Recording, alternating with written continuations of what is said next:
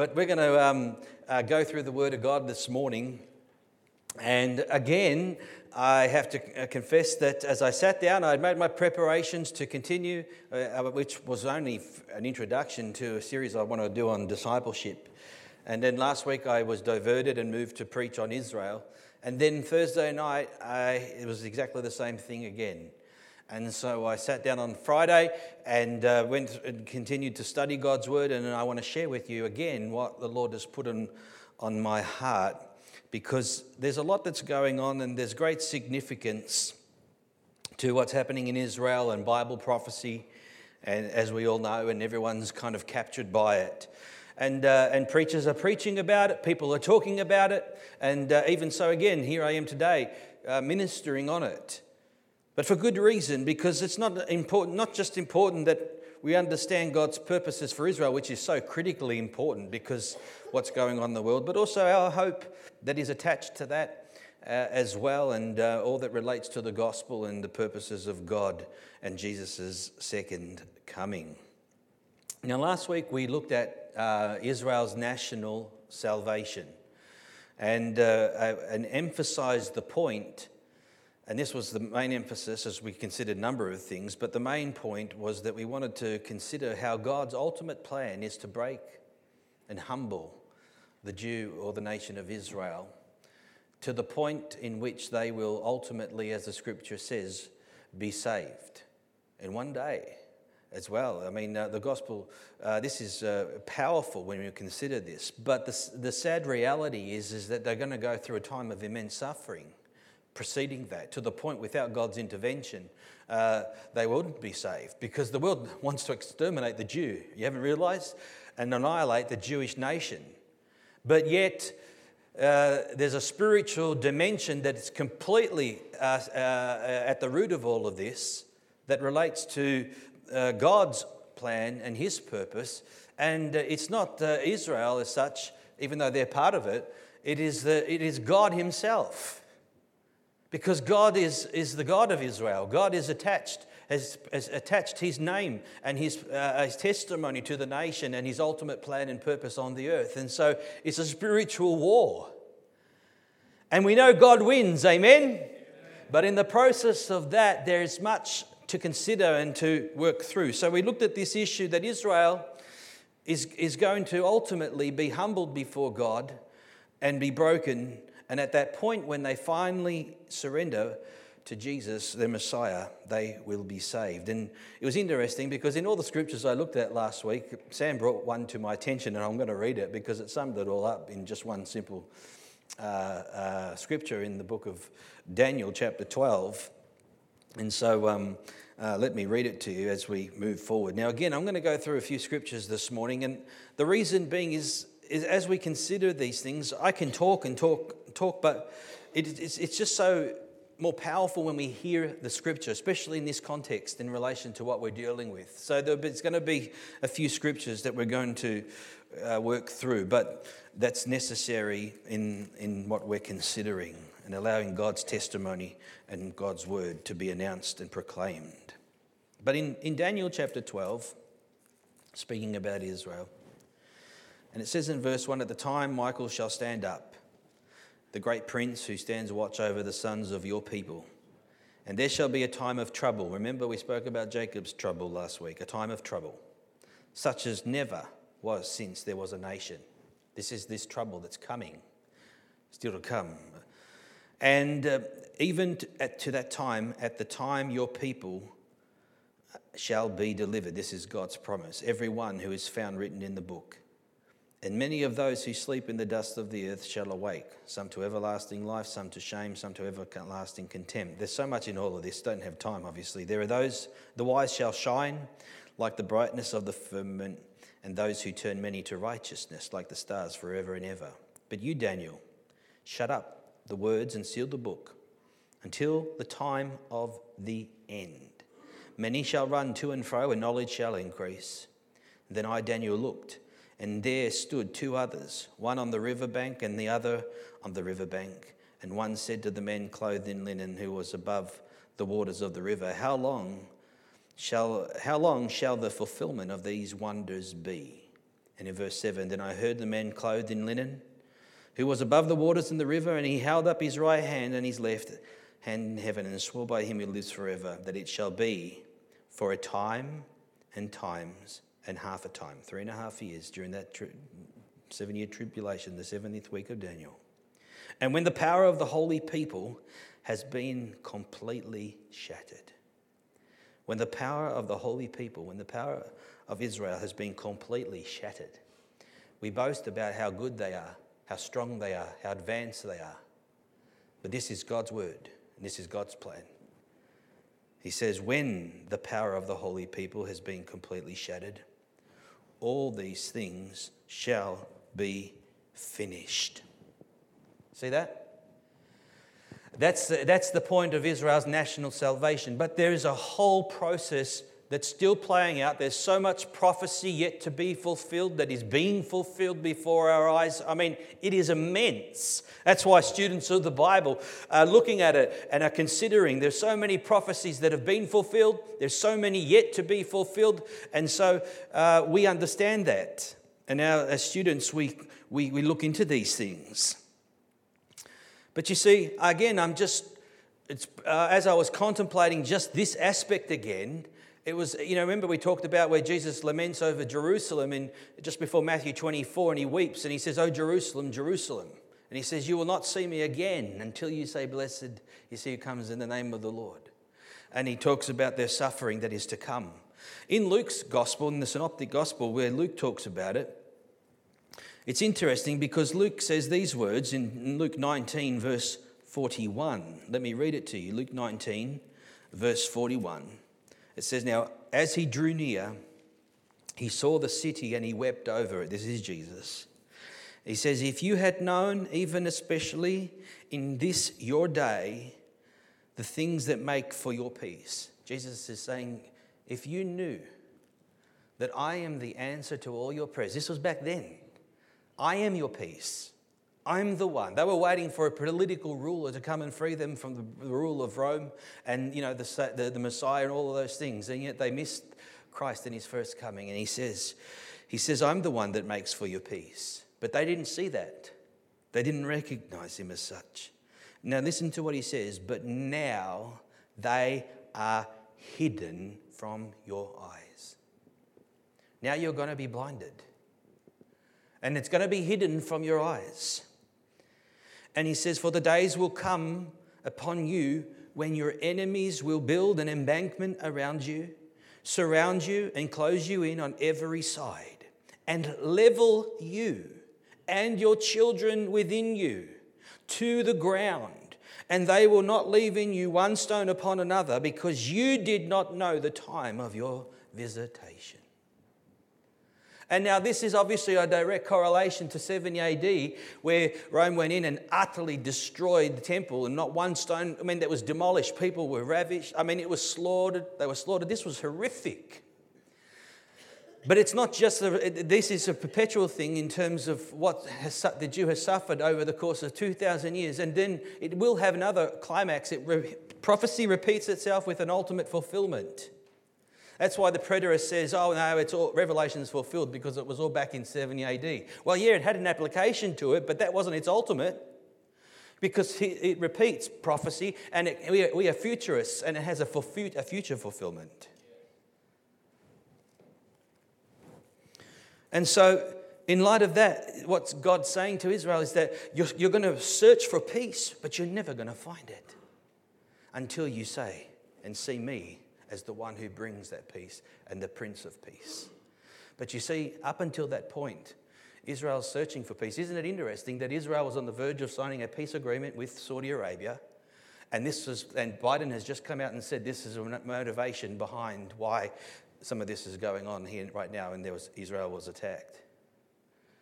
But you see, one day there's going to be a false peace, and the Antichrist, the false Messiah that the Jew will receive, and be deceived. And then ultimately, then after that, when they realize that they have been deceived and the abomination of desolation, as Jesus referred to, and then hell's going to be unleashed upon them until Jesus intervenes.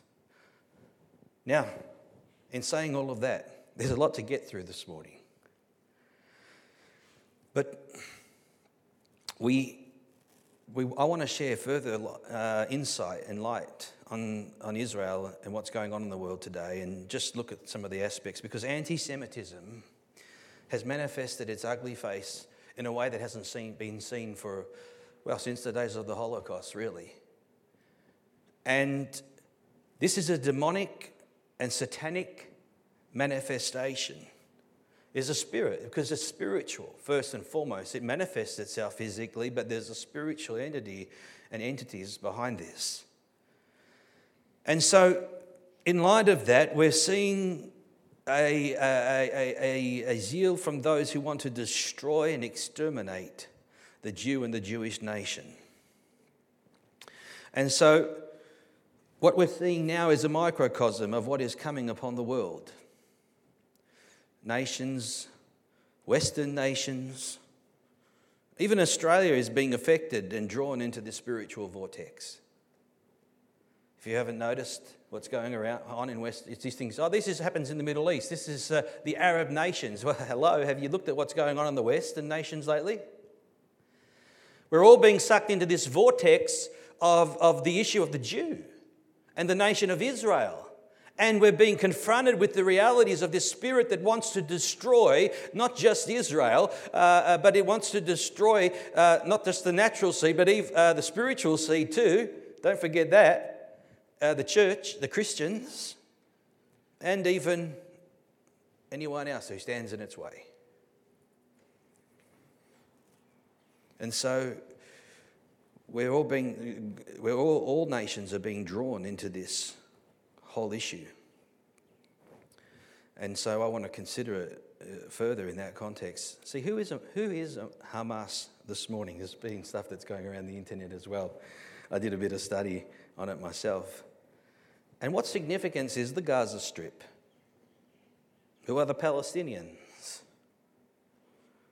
Because this is, uh, again, scripturally, I want to look at these things and just bring a few things out. There's a lot deeper we can go, but we're not going to go into the depths of that. I just want to draw out some relevant details. But you see, I want to just shed light on this attack that happened on the 7th of October with Israel because again, it's really important that we understand this. It wasn't just because these things aren't coincidental, they're not just haphazard, they're very specific. And they have, uh, for, uh, uh, uh for, example, you, you, obviously know that is, it was a Saturday, which for the, the Jew was a Sabbath day of rest, where they obviously focus on their religious worship. But it wasn't just a Sabbath, it was also a celebration of the Jewish feasts in their calendar, where a day in which they uh, would rejoice before the Lord regarding their autumn feasts. And it was called, um, uh, what is it? Simcha? Is something? I don't know how to pronounce it. What is it? Oh, oh, yeah, Yom Kippur. That's what I was going to get to that point. But there's also another particular term where they celebrate the Torah. Yeah, that's it. Simcha. Yeah, my Greek and my uh, Hebrew aren't that good. That's all right, my English is fine.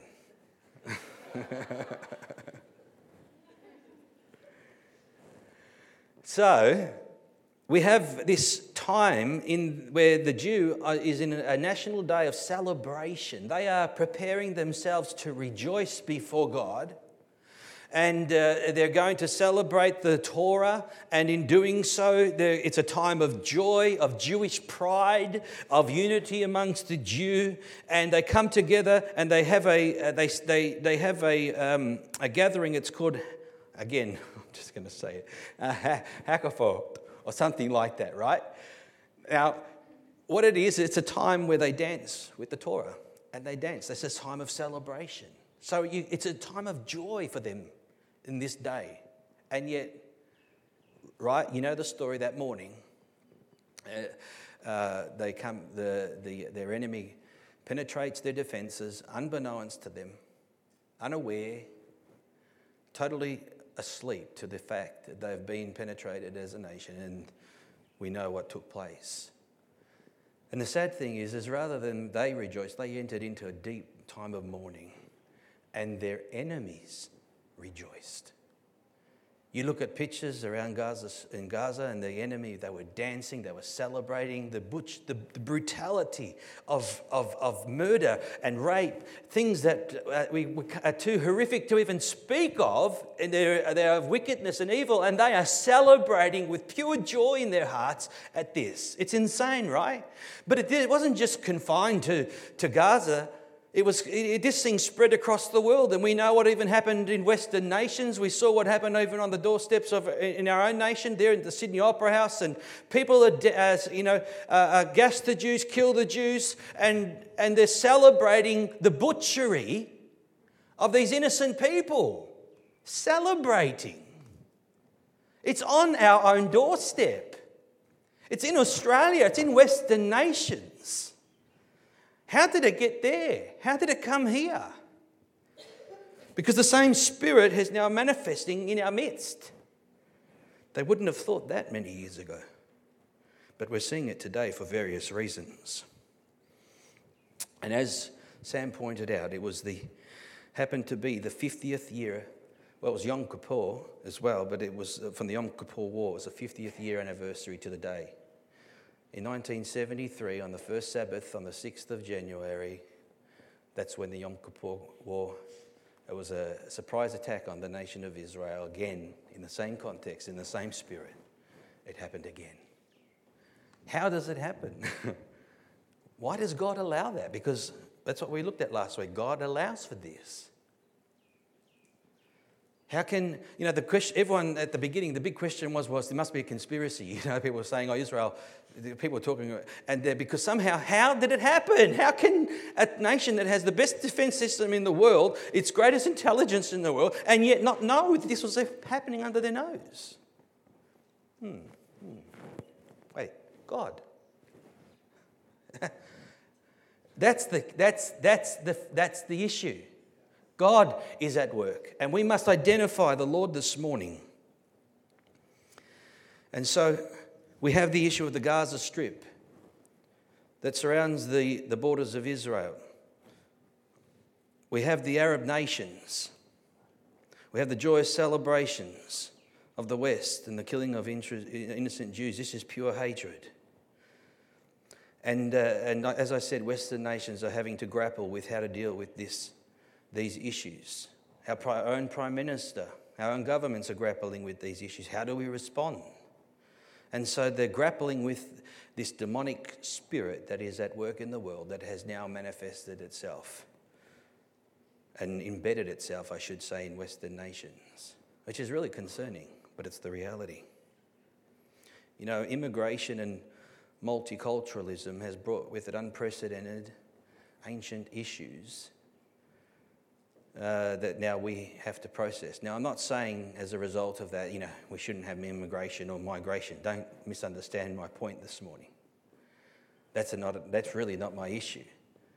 My issue is just to note that in doing so, we have inherited and unleashed upon ourselves ancient issues and really spiritual powers that are now manifesting themselves in our nation amongst, and so to the point where, where, where our own authorities will say to the Jews, Oh, don't come out, it's not safe for you to do so.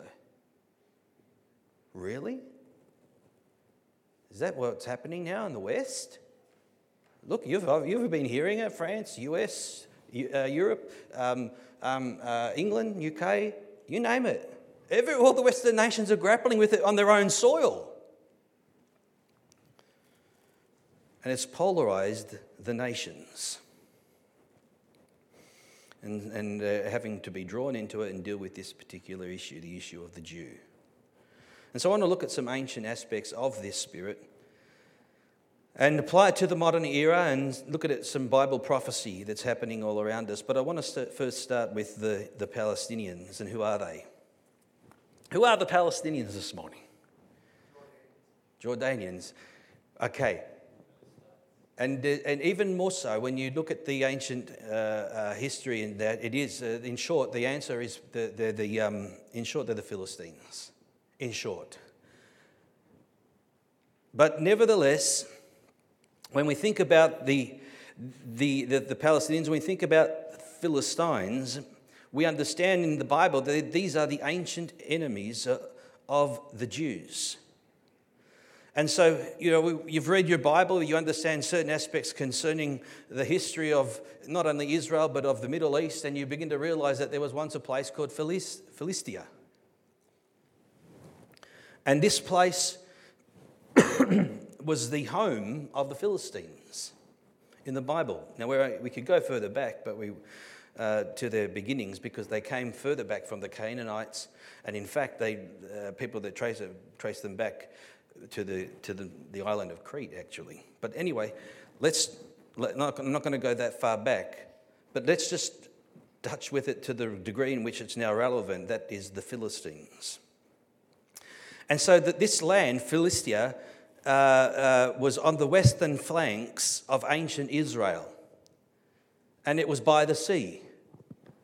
And so you can see that if you have a Bible, actually, you can just turn to the back of your maps and you'll begin to see it there. And uh, you can see this place. It's on, the, on, on, on the, the western flank of the, of the nation of Israel, and it sits by the sea. And uh, it, it, was known in ancient times as Philistia. And here we have uh, places that we have become familiar with. These were cities that were, were identified within it, which is Gaza, Ashkelon, Ashdod.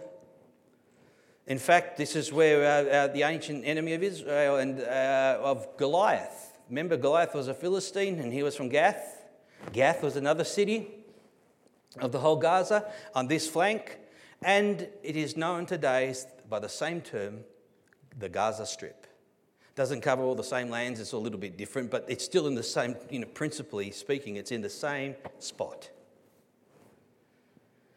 And so here you have these arch enemies of Israel, and now through circumstances that took, have taken place over the few, last few decades that, that brought them into this place, into the same principality, in the same geographical location, you have this group of people and the word, and, and when we say Palestinians, it's important to define that as we will in a moment.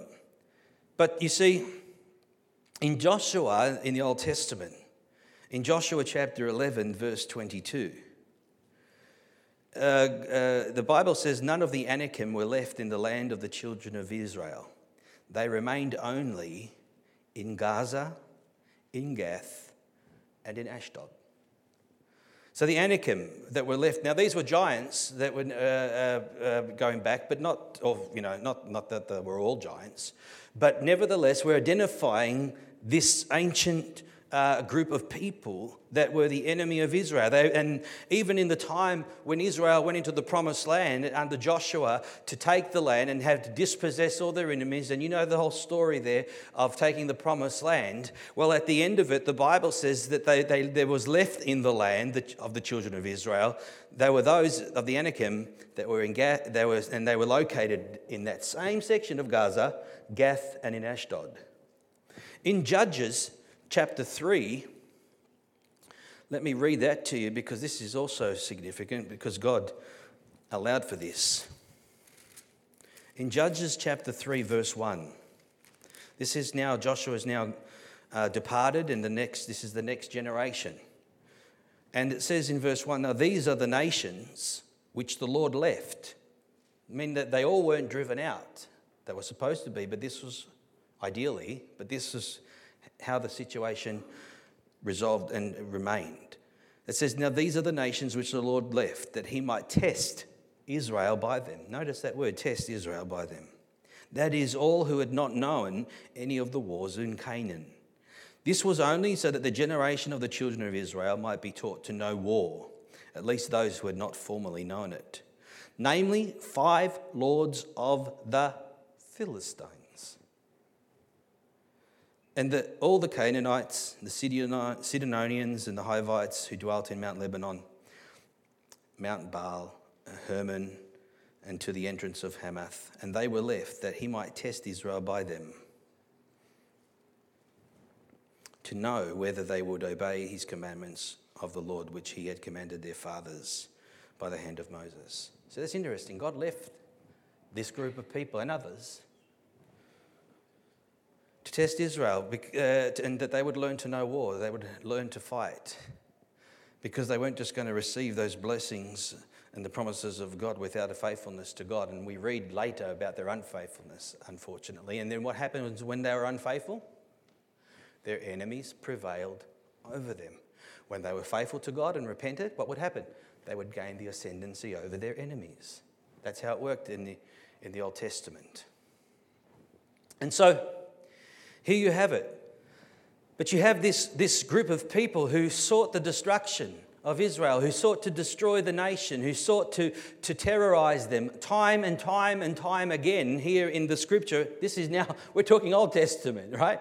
And so much so that uh, David, remember the story of um, uh, Saul and Jonathan? They were killed in one day in a battle, as foretold by God. For, uh, and uh, and the, the enemy triumphed over Israel, and uh, they killed the Philistines, killed uh, Saul and Jonathan in one day.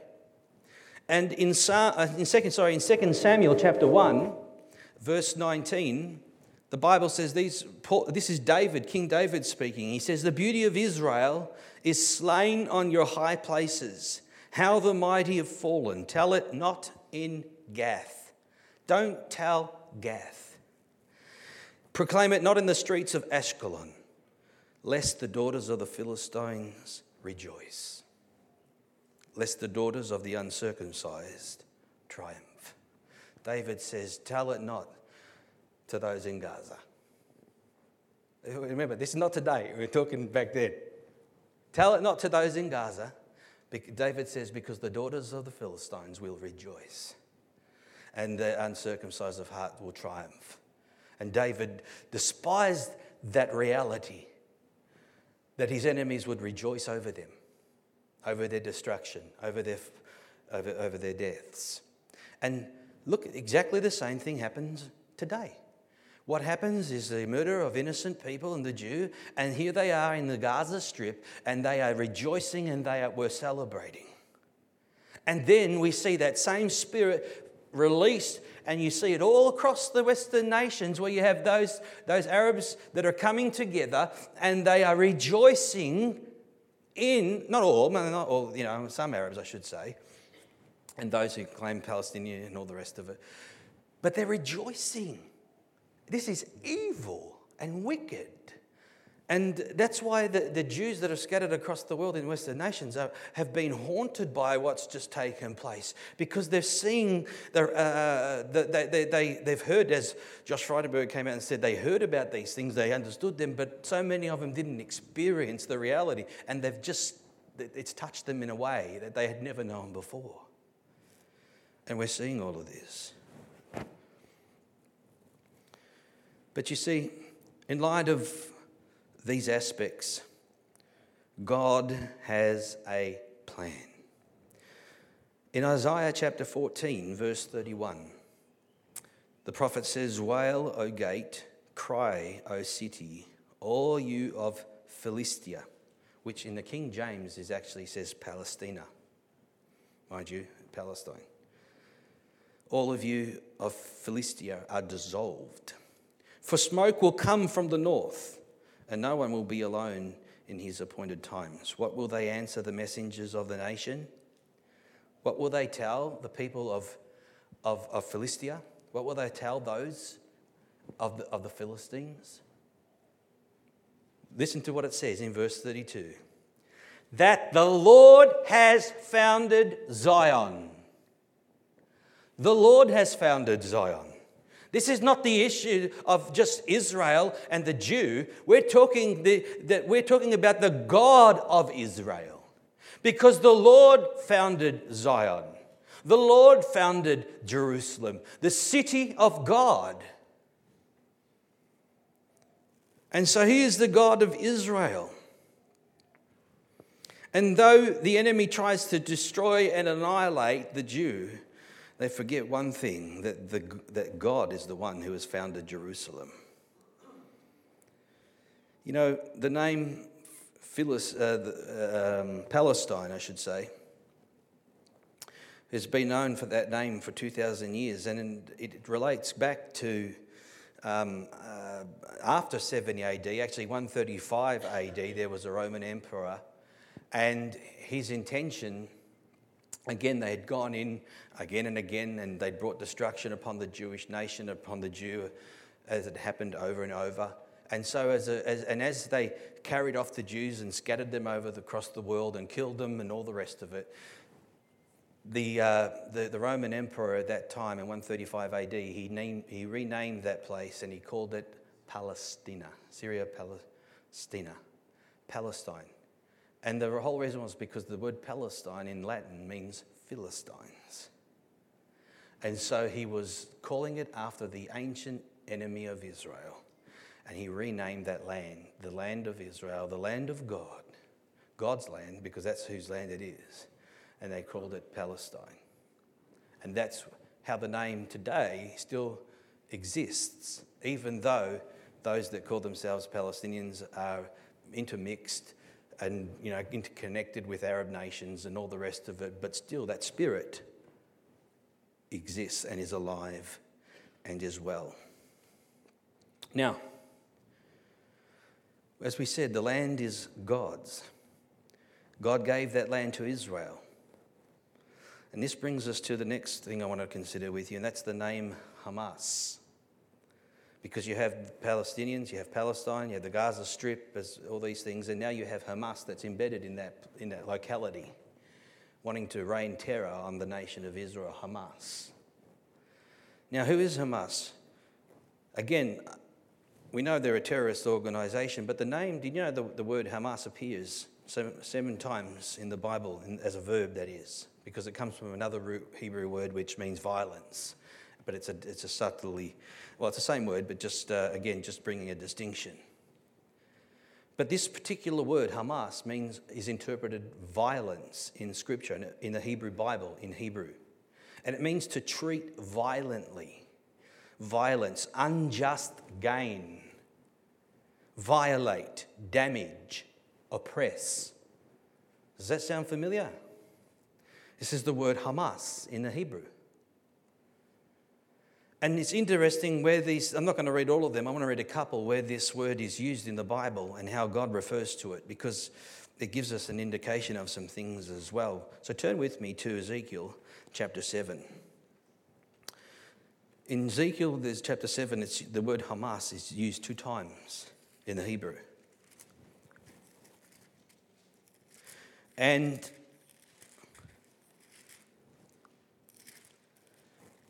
I want to read from verse, we'll read from verse 1.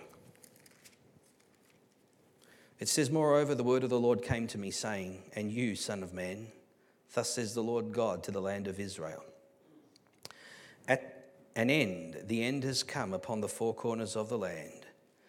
Now the end has come upon you. Mind, mind you, this has got to do with God's judgment on Israel before, as in relation to their captivity, being sent off to Babylon. This is the context.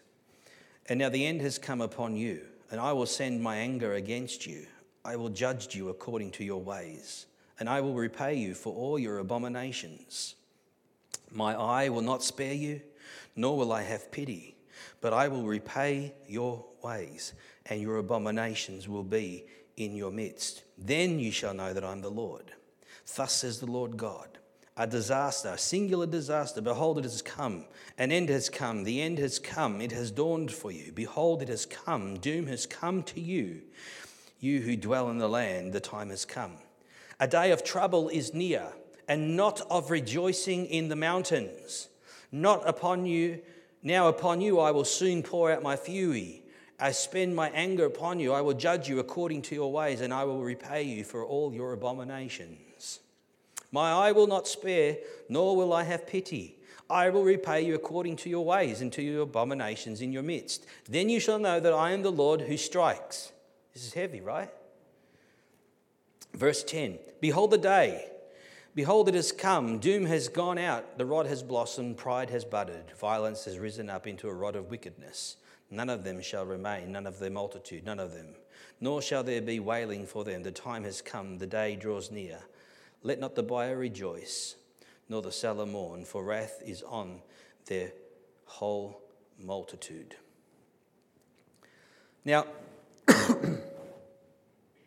The word Hamas is found here when it says, um, oh, where is it? 11. Violence, correct. Thank you.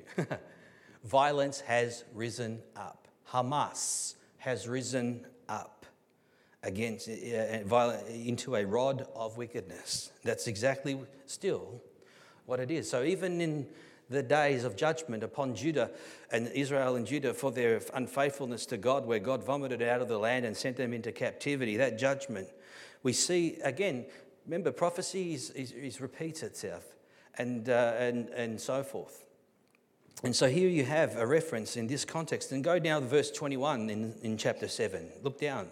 It says, I will give it as plunder into the hands of strangers. This is God speaking about Israel. I will give it into the plunder, into the hands of strangers, and to the wicked of the earth as spoil, and they shall defile it. And I will turn my face from them, and they will defile my secret place, for robbers shall enter it and defile it. Verse 23 Make a claim, for the land is filled with crimes of blood, and the city is full of violence. Therefore, I will bring the worst of the Gentiles, and they will possess their houses. I will cause the pomp of the strong to cease, and their holy places shall be defiled. Destruction comes. And again, this word um, is uh, uh, it's found here again. In fact, I, have my notes have, uh, uh, it's not there. It's in the which the Hebrew word Hamas is full of violence. The city is full of Hamas. There it is again, the Hebrew word. And so this is the same thing. We're seeing Hamas, we're seeing violence in the city. We're seeing Israel's totally subjected to these things uh, and, and allowed by God for these afflictions to come upon them because, they, and because Jesus said, If only you knew the day of your visitation. And so, because of their rejection of the Messiah, now they are still subject to these things as a result of that reality. That's why the greatest need for the Jew, despite God's purposes and plans being fulfilled in bringing them back to the land, and we're identifying and we rejoice with those things, is still the gospel. The greatest need for the Jew is the gospel. Psalm 74, can you come turn there? Psalm 74.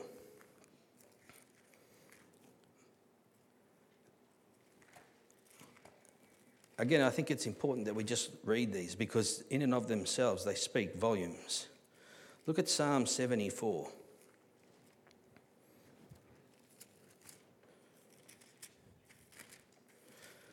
Let me go.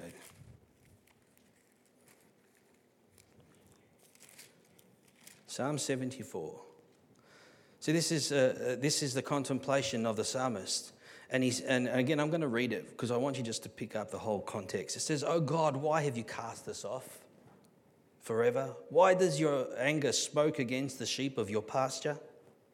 Remember your congregation which you have purchased of old, the tribe of your inheritance which you have redeemed. This Mount Zion where you have dwelt, because this is they understood then the promises, they understood then God's purpose, they understood then Zion. Mount Zion was his possession. Look at verse 3. Lift up your feet to the perpetual desolations. The enemy has damaged everything in the sanctuary. Your enemies roar in the midst of your meeting place. They set up their banners for signs, and they seem like men who were lifted up, axes among the thick trees. And now they break down its carved work all at once with axes and hammers. This is destruction. They have set fire to your sanctuary. They have defiled the dwelling place of your name to the ground. They said in their hearts, Let us destroy them altogether. They have burned up all the meeting places of God in the land. This is the land being ravaged by their enemies. We do not see our signs. There is no longer any prophet, nor is there any among us who knows how long. O oh God, how long will the adversary reproach? Will the enemy blaspheme your name forever? Why do you withdraw your hand, even your right hand? See, they're asking the same questions then that they're asking now. For God is my king from of old, working salvation in the midst of the earth. You divided the sea by your strength. You broke the heads of the sea, serpents in the waters. You broke the heads of the Leviathan in pieces, meaning God's powerful. He's done so much. And you've given him as food to the people inhabiting the wilderness. You broke open the fountain and the flood, referring to the, the great flood, and you dried up mighty rivers. I mean, God is miraculous. He can do anything. The day is yours, the night also is yours. You have prepared the light and the sun. You have set all the borders of the earth. You have made summer and winter. Now look at verse 18. Remember this that the enemy has reproached you, O Lord, and that a foolish people has blasphemed your name. I do not deliver the life of your turtle dove to the wild beast. Do not forget your life of your, the, do not forget the life of your poor forever. Have respect to the covenant, for the dark places of the earth are full of the haunts of cruelty. That word cruelty is Hamas. Now think about that. He says, on the, um, he says, have respect for the covenant. He's pleading, God, you, you're almighty. You've done, you've done miracles. Your hand is not short. You can do whatever you want, when you want, how you want. And yet, he's noting their oppression, that the enemy is triumphing over them. And the psalmist is crying out to God for de- deliverance, and he's saying, Why, O Lord? And then he says in verse 20, Have respect for the covenant. He understands the covenant, which is still in place. And he says these words For the dark places of the earth are full of the haunts of cruelty. And they are, aren't they? That's the, it doesn't get any darker than what we're seeing with these, the, these savagery and the evil and the wickedness of men manifesting in these ways. It is Hamas, violence, and in this case, it's against the people of God, the Jew. Do you know that the word, we've just looked at the word Hamas in Hebrew. You know in the word Hamas in Arabic, because they also have a word in, in Arabic, Hamas, and it means zeal, fervor, fanaticism. And that's exactly what you have. You have a spirit that is zealous for the destruction of Israel, that is fervor to destroy them, to annihilate them, to terrorize them. And this spirit is at work. And it's working against the nation and terrorizing them even still until one day it will seek to overcome them with all nations. It's a spirit that's at work. Look at Psalm 83 now that we're here. Just flip over, go to Psalm 83. I know many of you know these things, but for those that don't, it's good to read it and see it and hear it. Listen to what it says in Psalm 83. The psalmist says, Do not keep silent, O God. Do not hold your peace. Do not be still, O God, for behold, your enemies make a tumult, and uh, those who hate you have lifted up their head. They have taken crafty counsel against your people, the Jew, and consulted together against your sheltered ones.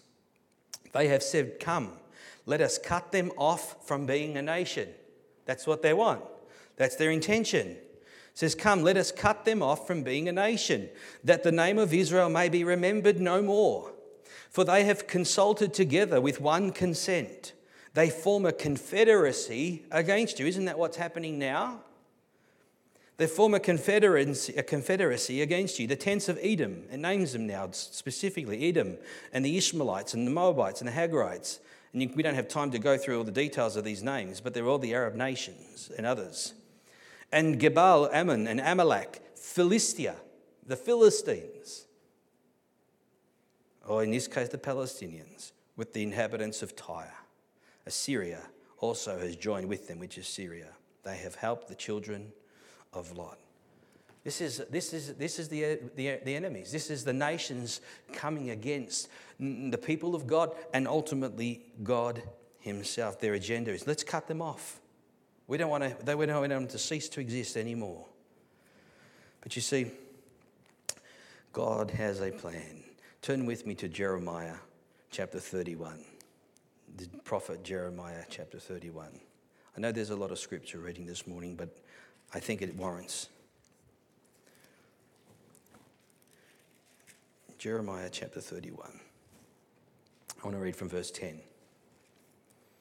Hear the word of the Lord, O nations. This is God speaking to the nations. Hear the word of the Lord, O nations, and declare it in the isles afar off, and say, He who scattered Israel will gather him. This is why we rejoice at the God's fulfillment in bringing the people back to their land. He will gather them and keep him as a shepherd does his flock. That's where it's going to lead. For the Lord has redeemed Jacob and ransomed him from the hand of one stronger than he. Therefore, they shall come and sing in the height of Zion. They shall come and sing in the height of Zion. This is what's coming. There will be rejoicing in Zion Church. Streaming to the goodness of the Lord for wheat and new wine and oil, for the young of the flock and the, the herd. Their souls shall be like a well watered garden, and they shall sorrow no more at all. This is what they have ahead for them. Verse 13 Then shall the virgin rejoice in the dance. Then she can dance. And the young, and that doesn't mean at a music festival either, it means uh, in, in God. And the young men and the old together. For I will turn their mourning to joy. I will comfort them and make them rejoice rather than sorrow. I will satiate the soul, satisfy the soul of the priests with abundance, and my people shall be satisfied with my goodness, says the Lord. There's a promise from God, from the prophet. But you know, you read that and you say, Praise God, it's future. But look at the next verse, verse 15. I just want to bring your attention to it because this is how prophecy works. Thus says the Lord a voice was heard in Ramah, lamentation and bitter weeping.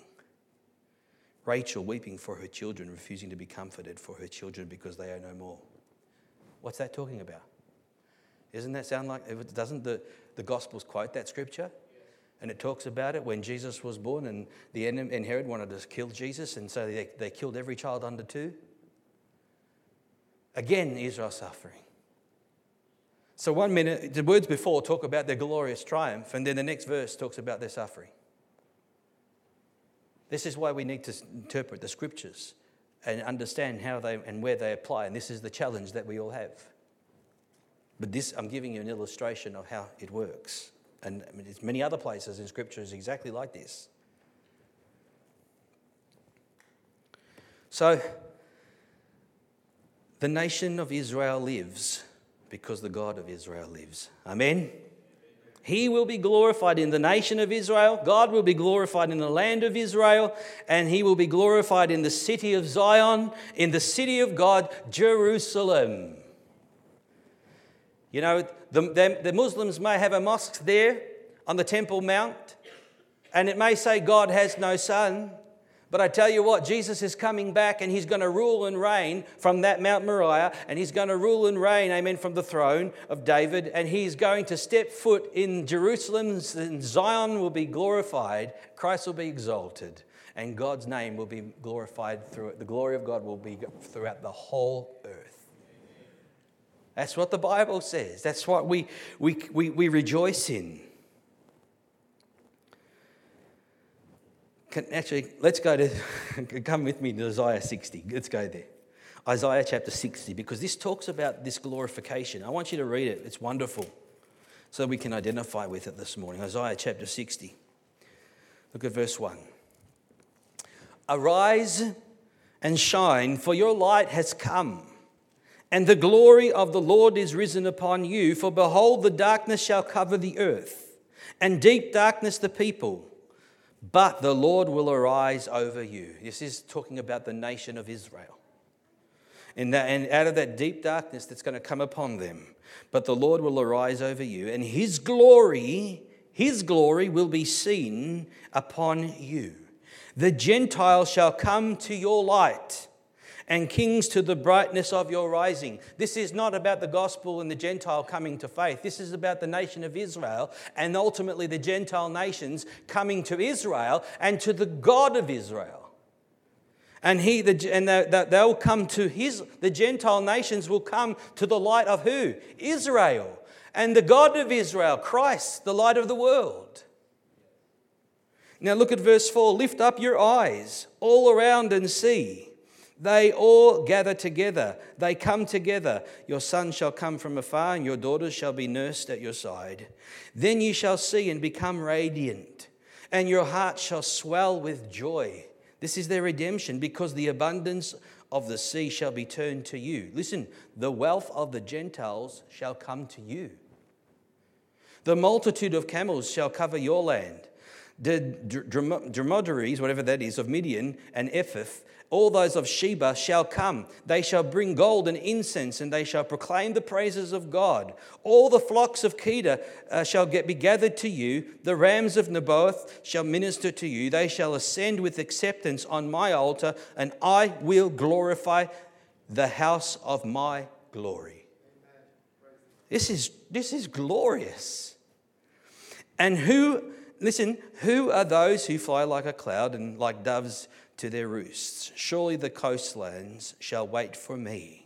The ships of Tarshish will come first to bring your sons from afar, their silver and their gold with them, and the name of the Lord your God, and to the Holy One of Israel, because he has glorified you. Israel's going to be glorified.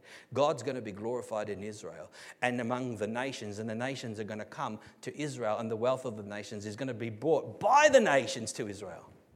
Not that they're going to plunder them, they're going to offer it to him because God's going to be glorified in that day. Then it says, look at verse 10. It says, um, uh, Then the sons of the foreigners will build up walls, and their king shall minister to you. For in my wrath I struck you. This is Israel. But in my favor I have had mercy on you. Therefore your gates shall be opened continually, they shall not shut, be shut night or day that, that men may bring to you the wealth of the Gentiles, there is again, and their kings in procession. For the nation and the kingdom which will not serve you shall perish, and those nations shall be utterly ruined. The glory of Lebanon shall come to you. The glory of Lebanon? It doesn't sound like that now, does it now?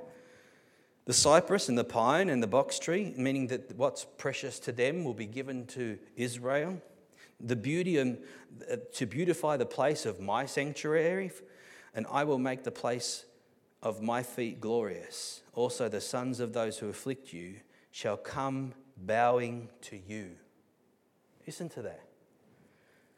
All, and all those who despised you shall fall prostrate at the soles of your feet. Now, this is not something to boast in. This is about God being glorified, okay? This is not, you know, the Jew and being glorified in, you know, in some proud, you know, uh, you know, nationalistic, you know, yeah.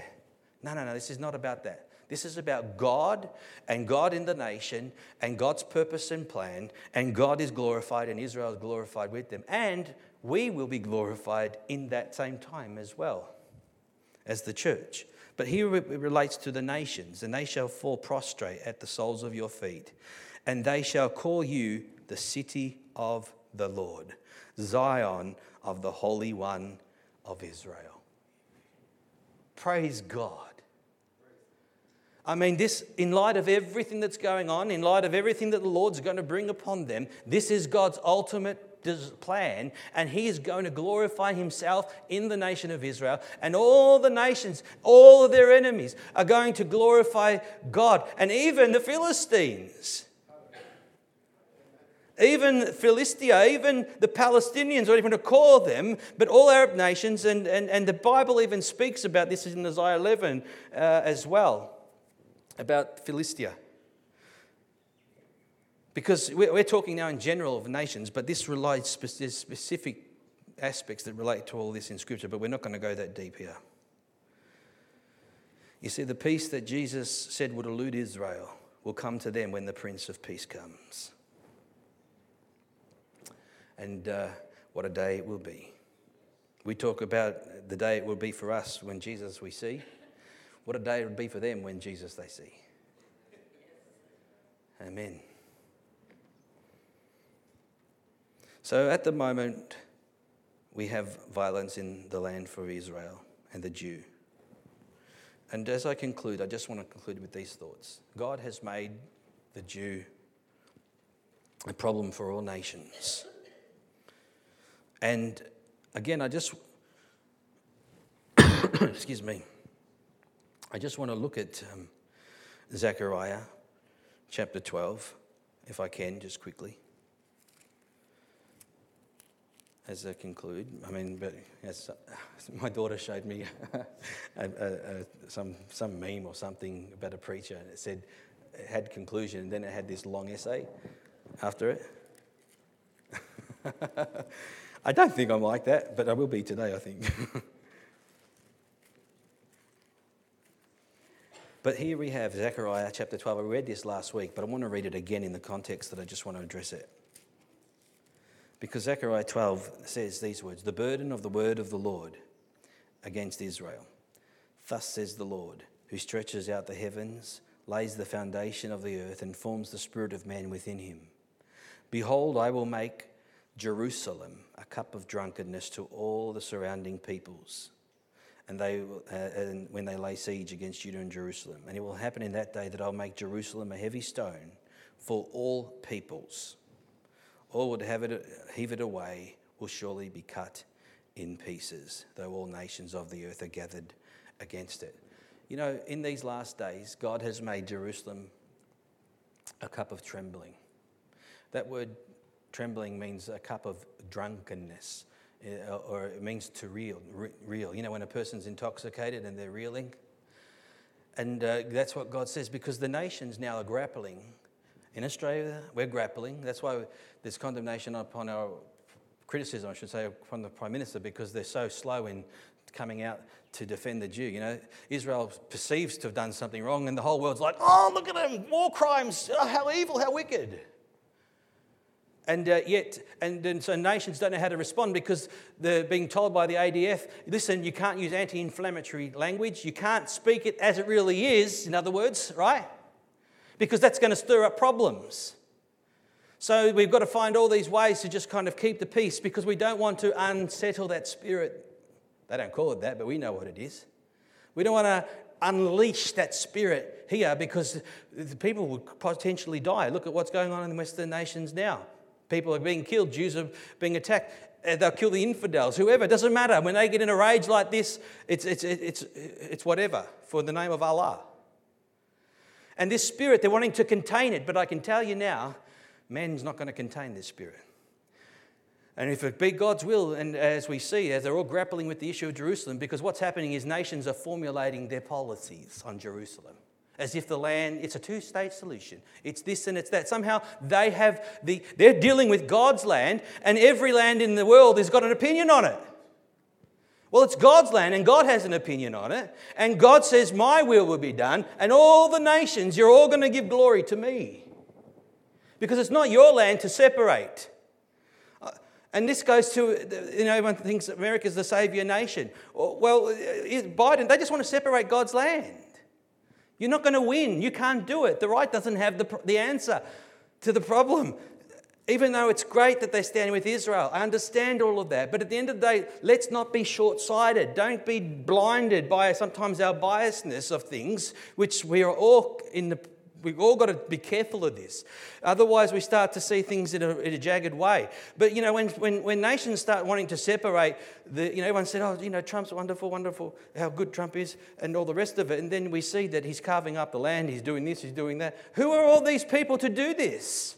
They're all, one, they're all against God, whether it be is good or evil. Because at the end, they're all going to come to the same destination, as the scripture says. So let's not be short sighted. Acknowledge what's going on. Okay, this is what's happening. We interpret it this way. We connect all the dots, but let's not jump ahead of ourselves because then we get deceived and we fall into folly. You know what I'm saying? Yeah, okay, because I'm guilty of it. Okay, I'm not preaching at you, I'm preaching to us all. But you see, all nations of the earth will turn against Israel eventually.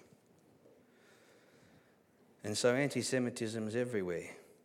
We're seeing France, they're seeing in London the, the protests and the chanting and the, the, the murder and the threats. They're all, the, the nations are on edge because they're, they're, they're thinking that there's some, kind, some lunatic's going to start going around and start killing people. And I don't want to say this in, in a bad way, but it's not a matter of, of if, it's a matter of when. Because this is going to touch every nation. Everyone's going to be drawn into the spiritual vortex. because it all has to do with God's plan and purpose and His glorification.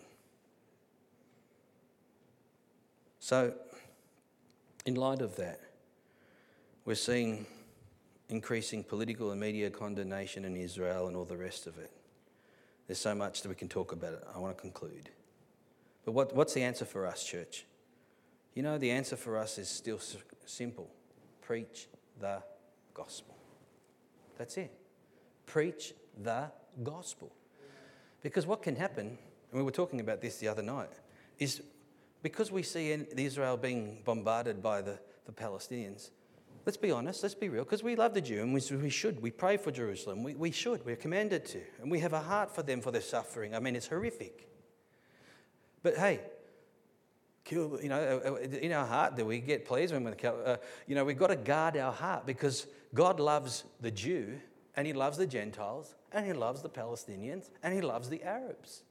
Because the gospel, we're in the dispensation of grace, right? We're not, we're not in that dispensation yet where things start to shift. And then we start to move you know, on that nationalistic level, even though it's all happening all around us.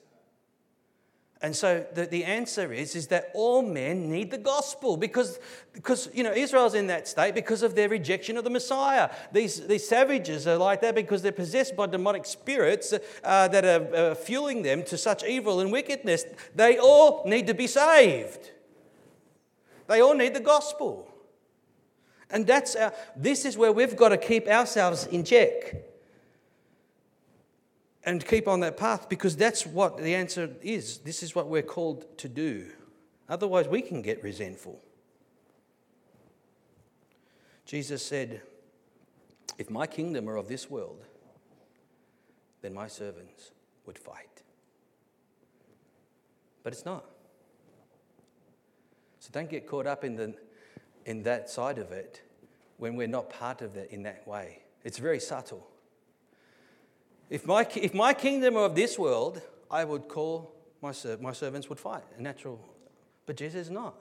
Because the kingdom of God is not of the kingdom of God is where? In our hearts.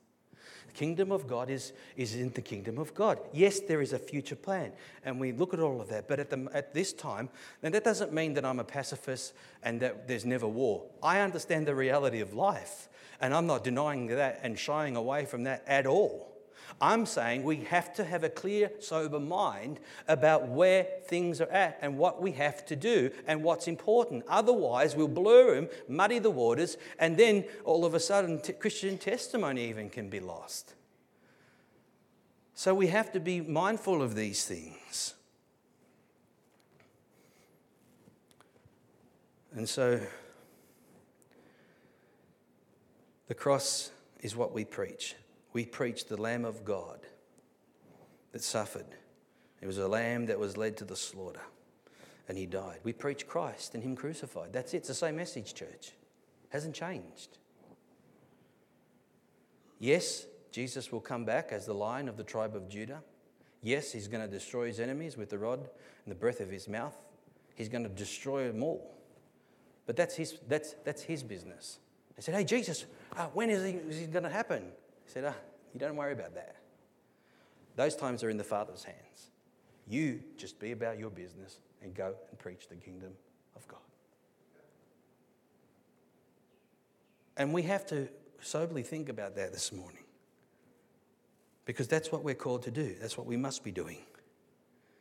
And so our message to the world is flee from the wrath to come. Jesus is coming back.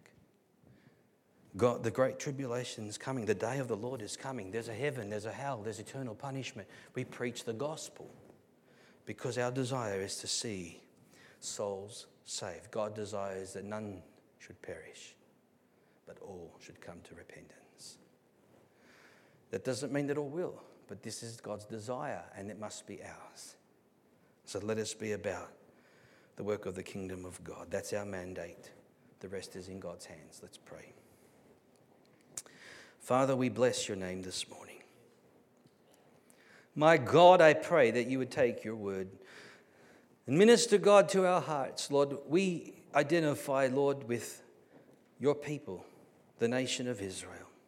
Lord, we see what's going on around us and we're identifying from your word your will and your purposes. And help us to understand the times. Help us, Lord, to interpret these things properly so that we uh, can understand the times and know what we ought to be doing. And what we ought to be doing is, Lord, preaching the gospel. Lord, even more so in the days in which we live, because the hour is late, the time is short. And this time is uh, coming to an end because your wrath will ultimately be poured out upon, upon all men. And so, God, I pray that we would see souls saved, delivered, and healed. Let us understand these things and let us, Lord, like Jesus, be about the Father's business. I pray your blessing upon us this morning in Jesus' name. Amen.